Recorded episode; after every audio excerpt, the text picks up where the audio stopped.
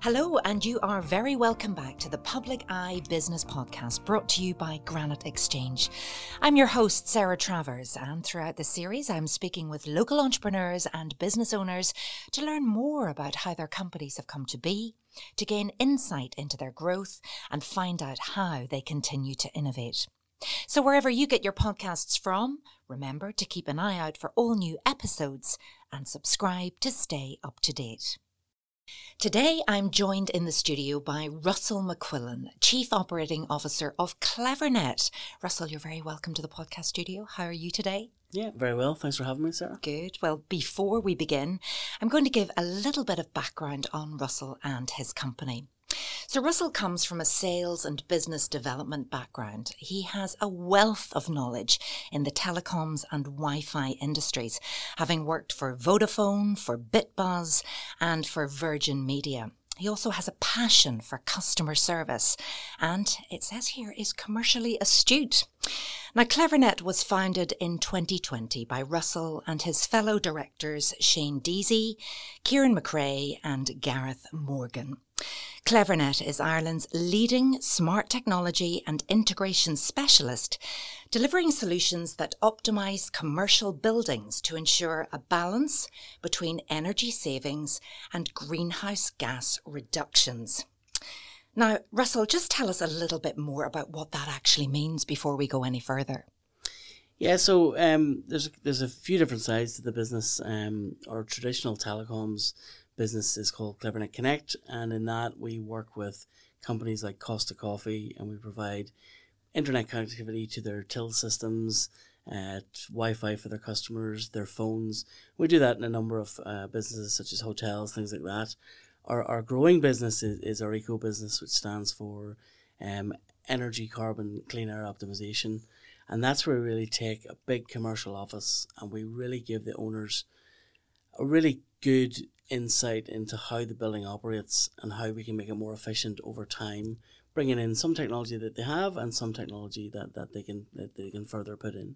And it also says here in your introduction that Clevernet is constantly pushing the boundaries of software, of wireless networking, the Internet of Things, and energy solutions to make your customers' buildings smarter and improve tenant experience. With offices in Dublin and London, you work closely with your international clients and buildings management teams to maximize integration opportunities with your unique and bespoke range of smart product solutions. But how did it all start out with you, Russell? Tell us a bit about you. A bit about me, yeah. So I'm I'm from from Lisburn um, originally. Um, I my career started in retail. I actually worked here in Newry for a long time ah. in the for You store. Um, but I joined a company called BitBuzz way back in 2007, 2008 and that business really focused on commercial Wi-Fi offerings for for for retail venues, and we expanded that across the UK and Ireland. That business was sold to uh, to Virgin Media, and I stayed on with, with, with Virgin Media, and I moved down to Meath. I lived in Meath for a number of years, um, and we kind of finished up there around end of twenty nineteen. Moved back to Northern Ireland. Northern Ireland was home so I've got three kids, I've got three dogs, I've got one wife. Uh, but we uh, we wanted to move back, and uh, we moved back just ahead of COVID, and that's where the kind of clevernet conversation started. Uh, you were obviously, uh, you know, doing the right thing at the right time. What did you actually study? Um, I studied business and finance, yeah. um, and then and then got into really into sales, but but but where my frustration in sales always lied, where I was always in roles where I could sell the product, but I couldn't. I wasn't part of the delivery process. And then, as a customer facing kind of solutions based person, if you made promises to customers and they couldn't be fulfilled or delivered by other teams and departments, that frustrated me. So I moved more into the operational side, where if we're working with sales teams and salespeople, but also having control of that operation and owning that customer journey end to end, so that we could actually deliver what we said we were going to deliver. I know, and you say it says there that you are commercially astute. That's very, very obvious. You can see everything that's needed. You've got that overview, the bigger picture. So tell us about how Clevernet began. Yeah, it began with uh, Shane Deasy was the CEO of, of, of BitBuzz that was sold to Virgin. He had been on at me for a couple of years. You know, let let's let's do something again. Um, I was kind of finishing up with Virgin, and we started the CleverNet conversation. We seen a need for customers that we worked with before to do core connectivity, do it well. Um, you know, a lot of telecoms companies, customer service is notoriously bad, and we always added a personal layer to that where you can get in touch with us directly. We don't we don't um, mince our words around what the issue is. We just kind of get stuck in and fix the issue. So we wanted to do that again, but it, it had to be that and something else. The CleverNet conversation came in around how can we take that the core fundamentals of networking and apply it to building to make a building run more efficiently because buildings are well invested in and well programmed but but systems don't talk to each other so how can you get them talking to each other and get the building running better so I know we had a chat before we came on air today, and you were, I said, make this understood by everyone. So, in layperson's terms, tell me what you do. If I come to you today and say, I've got a building, I'd like you to bring a solution, what would you do for me? First, first thing we do is an audit or health check, right? So what we find is, and we work with buildings that are 150 million pounds to build, and we go into those buildings maybe only six months after the keys have been handed over, and through that build process, there's been a lot of money invested in heating and ventilation systems, lighting control systems, door entry systems, building management systems, boilers, the works, and they're set up, they're commissioned, and the building's handed over to the owner. So there's your building. And the owner typically then either takes charge of the building themselves or puts a, a building management company in. But they typically then don't really know how that building's been configured. There's a big scary computer down in the basement somewhere, and that's handed to like a maintenance team or a plumber to kind of look after. And they, they're not trained in it, they don't know how to use it, so they'll learn the basics, they'll learn how to schedule things on and off. So the first thing we do is go in and give the landlord a really clean insight of what have you got, where's it not running properly, and where you can improve it moving forward. We'll put in place a 12 month program of what we call intervention measures to try and reduce the energy and the carbon footprint of the building. Some will be capex driven, they'll have to invest in, might be a boiler, might be a chiller, maybe something like this. But a lot of the early days things are just getting that building to run better and getting the systems to talk to each other. We might put some hardware in, we might put some additional uh, software in, but really it's a consultancy piece where we work with them work with all the stakeholders over time. So we're working with the maintenance guys, the building managers, the landlord.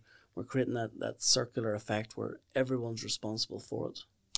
And are you finding that clients are coming to you at the initial stages or is it usually because there's been a problem and they say, do you know what, we can't have that happen again. We need to, to go to somebody for the solution. And how do they find you? Well, how do they find us? We'll have to come back to. Um, but but they they were coming to us initially. When we started, it was all about 2030, the, the, the Paris Accord, the, the, targets.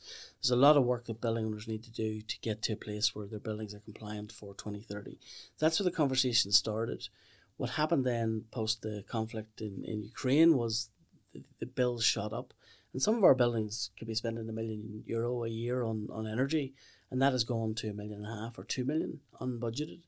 So the conversation very quickly became what can we do now just to just to reduce this did they have a problem is that oh, but it's usually in the initial and, stage. and typically it was that problem of of the, of, of the bill being too high or being out of control so it's it's initially where we, we, we jump in is to find out well, how can we reduce that in the early days and then what we need to do long term so we're working with all types of buildings 20 year old buildings we're also working with brand new buildings where a landlord has maybe built the building and they don't have enough tenants to fill the space.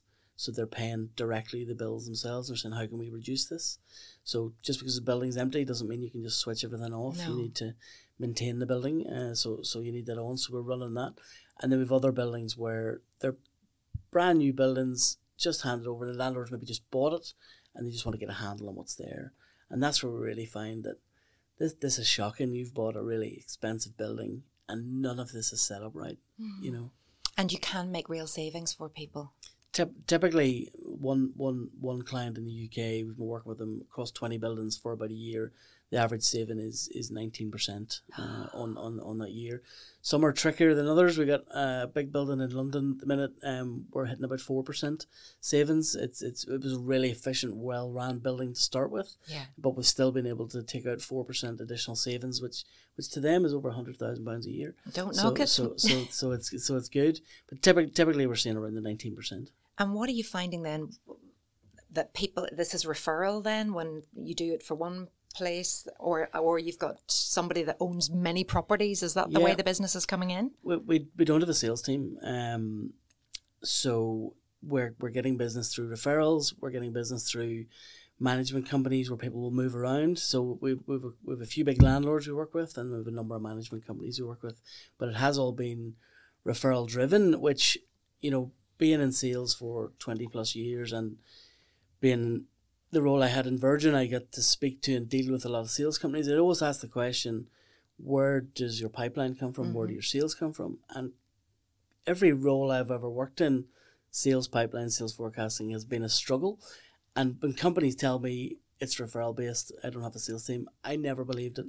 So I've we're now in a business where, where, where we're getting referrals and, and, and sometimes turning business away because it doesn't it doesn't kind of suit what we're doing. But it's, it's great, yeah, it's great. Like the, the, the phones the phones don't stop, which is which That is super, so you know. interesting to talk to somebody Yeah. who sales probably was everything and, and you Yeah. don't have a sales team. We don't have a sales team. Know? Would you recommend that? Um, it, it depends on your product. You know, certain products you, you, you need a sales team, and we're we're founder led, founder driven.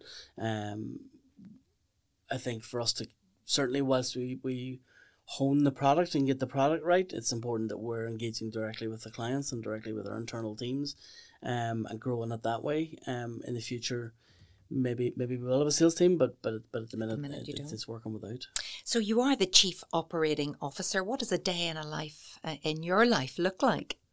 Yeah, it can be it can be a little bit hectic. So I manage multiple teams from uh, from our development teams that are that are building our own software platform out to to to our support teams to to our engineers uh, on the road, both in the in the in the connect side of the business and in the in the in the energy side of the business. Um, so usually first hour of the day is is is checking in and making sure everyone has what they need and I'm not blocking anybody from from doing anything. Uh, and the day then usually flows from there. So we'll have a number of internal meetings or we'll have a number of, of client meetings. So part of our solution is that we do engage heavily with the clients. So we'll have a monthly meeting with all stakeholders for every building. So those are usually dotted around the week where we're, we're, we're taking a catch up on what's been achieved, what's left to achieve, where are the blockers for us, where are the blockers for the customer, and what's getting in the way of us uh, achieving those numbers that we've kind of promised at the start of the year. Does it work well? It works well. It works well. Yeah, it works. It works well. Yeah, and there's a bit of travel in there as well. So um, Zoom is brilliant. You know, we built the business over over Zoom, but you can't beat getting in front of someone or having a coffee with someone or getting. We were in a building. We talk about getting into the belly of the beast. Like, let's go three floors below and see how that boiler works, um, rather than just all the all the tech sheets and spec sheets. So, bit a bit of travel too, where, where possible, out to, to, to clients' locations. And talking about sustainability, and we've we've been talking already about working towards Paris 2030, um, you know, and getting to net zero even for, for a lot of businesses by uh, indeed 2050. Your eco solution, do you find that people are uh, coming across it, working with it, and and it is ticking all the boxes for them? It's it, it's it's doing a it's doing a good bit and it's, and it's evolving all the time. So what what ECHO stands for is is energy, carbon, and clean air optimization. So it's about running the building more efficiently, but also maintaining uh, guest comfort. So as we sit here today, we could we could make this room very uh, cheap to run, but there'd be no lights on and, and, and we'd be very cold. So you, you have Lots to of layers. Lots of layers, but but there's ways to, to maintain heating and lighting very efficiently. So so um it's working well. We what we see in the energy space is like there's lots of companies out there selling lots of hardware. Right? If you buy this it'll do this and it'll give you a seven year payback. There's lots of companies out there selling dashboards and software, you know, give you a single pane of glass, you can see everything. We do that, we sell some hardware and we sell some software, but the key thing for us is we put that consultancy wrap around it.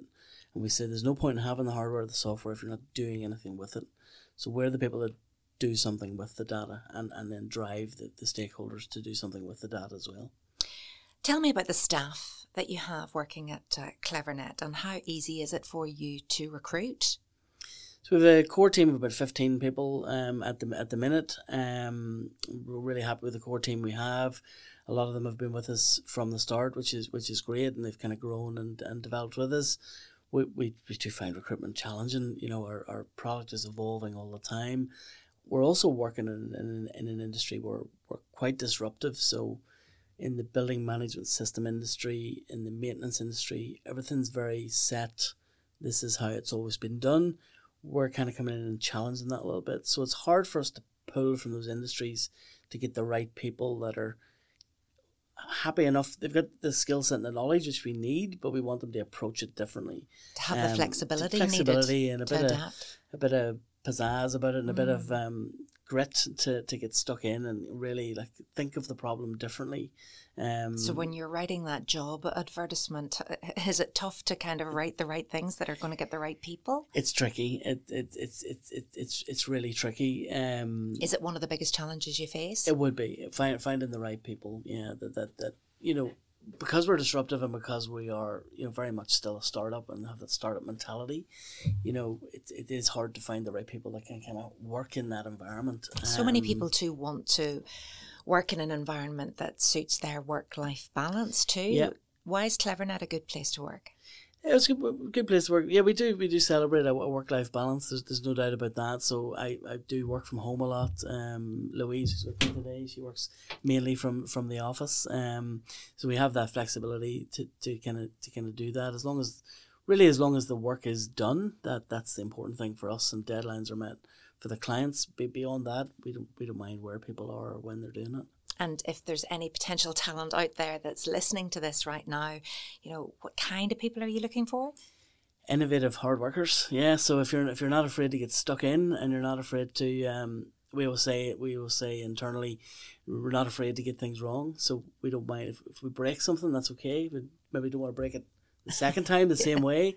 But if we're doing something um, with the customer in mind and we make a decision that this is going to be beneficial to the customer and it doesn't work, that's totally fine. We've learned from it. We'll move on from that and we'll get closer to, to the solution as a result of that. So, innovative, hardworking, startup mentality, um, and not afraid to set, upset the apple cart with traditional industries. That, that's perfect for us. Can anyone work for CleverNet? Surely you need some kind of skills, or are you looking for attitude? Attitude plays plays a big factor, um, Sarah. But yes, yes, there is some skills uh, needed. So if if you're currently working in technology, if you know how a building kind of operates, even at a high level, if you've got HVAC experience, heating and ventilation experience, if you've got some experience with controls or any new IoT systems, and you've got a really get stuck in attitude that you just want to see how things work, you want to break things, you want to make them better that's the sort of people we're looking for at CleverNet. And obviously, you know, post COVID, we were looking at uh, people hybrid working, people working from home. Was there a little bit of fear attached to, oh goodness, is anybody going to go back into an office? Will we still need buildings?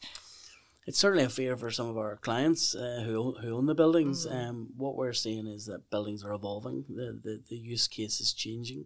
So, um, the, the, the occupants of the buildings may not have as much space in the building. They'll have more hot desking, but equally they'll have more open space in the building for uh, auditoriums, town hall meetings, and the office is becoming a a social place yeah. to be. There has to be a reason to come to it. There's team events. There's good. There's good. There's good collaboration happening there. So what we see in our buildings is it used to be Monday to Friday. Now it's kind of Tuesday to Thursday and people will work from home on the on the Mondays or the Fridays, and quite often then there'll be an event on on the Friday to upskill or train people, and that's bringing people back into the office on a, on a, say a Friday. There are some incredible places now. I've visited quite a few places recently, and even um, uh, my son uh, lives in London, and his girlfriend was showing me around uh, her latest apartment block in London to get people back into the city. And it was like living in a hotel. So there were all these areas for meetings. You could play table tennis if you wanted. There was a cafe here. There was an outdoor swimming pool, for goodness sake. So I thought, wow, they had everything that they needed to get the young people back into the cities. That's right. Yeah, that's right. It's just, and it's the same with and it's the same with offices. So how do how do you get people back in? And yeah, that use case is is, is changing. So it's gone from here's your here's your desk in your cubicle to beautiful places plan, to work that nice you want to come in, free yeah. food, that sort of thing. Um, to really to really get that engagement, and it is important to to. I think when you get older in your career, you, you can work from home quite comfortably. You've got your contacts based uh, built up. You know who you're talking to. When you're younger, I think it's really important that you're in and you get that FaceTime and the boss knows your name and he can see you. Um, and and and and you're building rapport with with with your colleagues. Yeah, uh, I think that's important. Know? I think so too, and especially when you're onboarding and you're joining a new company, how can you really get to know people? Um, yeah, yeah, absolutely. Anyway, we've digressed a little. Tell us about the goals you have for your business as COO. Yeah, so we're we're we're currently building um, our own software platform out um, as we grow and work with our clients and, and, and, and understand their needs we're constantly finding more issues or more more more things we can bring a solution to. So we've tried a number of third party software um, providers for different aspects uh, of, of the business. And we find that they're just not quite right. They don't do hundred percent of what we want to do. So a lot of my time at the minute is spent spent spent with my development team. I've, I've two guys there full time working on software development and, and really building out our, our our dashboard which has really useful insights as to how to manage the building on a, on a daily basis and gives you very key information on your building. And we're finding that's useful both for the building managers and the maintenance teams on site, but also from a head office level, from the landlord point of view, it's giving them a real a real good snapshot into the building on a daily basis. What are you most proud of? I think where we've came from when we started at the start of COVID. So you know, our first six months really we had very little income, you know, um, because everywhere was everywhere was closed. But we are able to use that time to kind of develop the product, uh, speak to as many people as we can, and after the after the first after the first lockdown, our business started to grow on a monthly basis, and, and that hasn't stopped since. So that that that's been good. I'm I'm kind of proud we're still here, three years on, and we've got a good runway for the future. And you celebrate success. We do, yes. We're like our team is quite disjointed. We've people in Lancaster, people in London, people in Belfast, people in Dublin. We've one guy in Donegal. It, it's not often we all get together, but when we do, we, we try to make a big event of that. So we'll usually have one event in London a year and one one in Dublin, kind of come together, celebrate what we've what we've achieved, and then kind of lay out where we're going for the next six months of the year, so that everyone in the business, no matter what role they're, they're in, can see see where we're going. And customers, tell me about customer service. We've already mentioned in the introduction that you have a passion for getting it right. Yeah, I just see customer service is really lacking. Uh, I think since COVID, customer care and customer service has really dropped in a number of industries, and I think as a as a customer myself of several products, I end up getting very very frustrated with some companies that I work with because they don't come back to you or they don't they don't give you an update on what's happening. Um, so we like to be really clear, really focused, really customer driven. We're really built a customer driven business. So we see loads of companies out there that are kind of engineering driven or product driven where people will come up with these products in a in a closed room. They never talk to a customer, they launch the product and the product fails. Our customers drives our, our product evolution. We, we see we see where they're going, what they need, and we come up with a solution to to help that. So I'm very solution driven. Find out what the problem is, work backwards from there. Um, and, and customer care I think is critical. Um, so the customers we work with, we're very straight and honest with them. We don't we don't we don't try to you know, if we haven't achieved something that we said we were going to achieve in a month, we're very upfront about that. Mm-hmm. Or if we don't have an update on something, we'll tell them, I don't have an update on this, but I'm still working with you. And I think that clarity is, is what helps us grow because they know they get they get honesty from us. And we've worked with some landlords and we said, look, there's nothing we can do in that building, so there's no point to engage us in that building because it's running well. Um, and I think that just builds that trust and rapport that when we say in another building, you need us here, you need us to do X, Y, Z, then, then they trust that because of, of how we've approached ourselves. What's next for Clevernet? Well, we're, we're always looking at, at new things. I, I don't want to get too too technical, but we're currently working on a on a, access control system for a, for a large supermarket chain who just quite simply want visibility of, of what's going on with their fridges and with their lights and their air conditioning at, at a store level. Um, so that's that's kind of exciting for me, but I'm a bit of a nerd. Um, from from a business point of view, we look at everything. Um, we look at whatever the solution might be or might look like, and then we either rule it in or rule it out. And if we can't, if it's not something we feel we can do ourselves, we'll try to find a good partner uh, to do that. But we're currently looking at some opportunities in New York at the minute, which is quite, kind of exciting. Um, kind of trying to find reasons at the minute not to do it because it looks it looks it looks quite promising. Um, but also you know we need to be careful that we don't expand too quickly too soon. Um, but yeah, we, we, we look we look at we, we try to look at everything.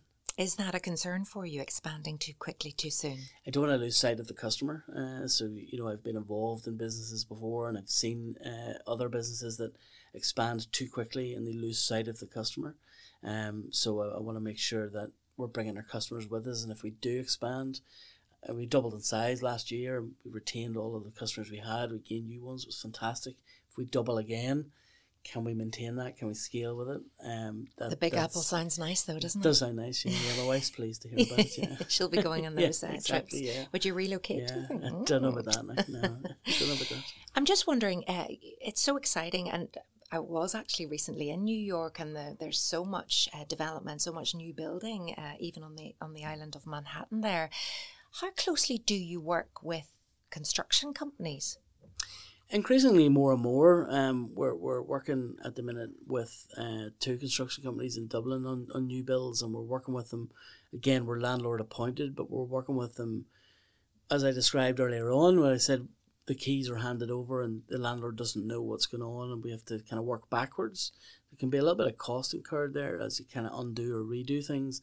So we are working with a couple of construction companies as part of their project plan to say, don't don't build it that way or use this plant instead of that plant. Now, we, we don't sell hard plants like boilers and things, but we can dictate this one's better than that one from an efficiency point of view or And does that collaboration work? It, it can work, yeah, if you if, if you're if you're coming at it from the right approach. Um, you know, obviously, project managers don't want their projects to be derailed if you're if you're um suggesting something's going to add delays to it. Um, but it's but it's it's, it's a balance. But yeah, do, doing that and getting in early to a building to make sure it's built right, and then once it's built, to make sure that uh, the occupants are onboarded correctly. So if you bring in uh, US clients into your building, they could have standards in the US that they just want to drop in over the top of everything that the landlord's done. So we need to engage with them and say, well, actually, look, here's where we're at with this building. Here's what we've done. Does that work with your strategy? There's no point. We quite often see that landlord systems are doing one thing and occupant systems are doing another. Right. They're fighting against each other, so both sides are paying more than they should. So again, Um, it's trying to bring everything back to that one-stop shop. It's the engagement and it's and it's getting all the stakeholders involved and, and, and, and, and having that round circle approach. Yeah, I would have thought at the design stage, or even if it's reimagining an old building or Yeah. restoration project, sort of getting in at that stage has benefits to to everyone.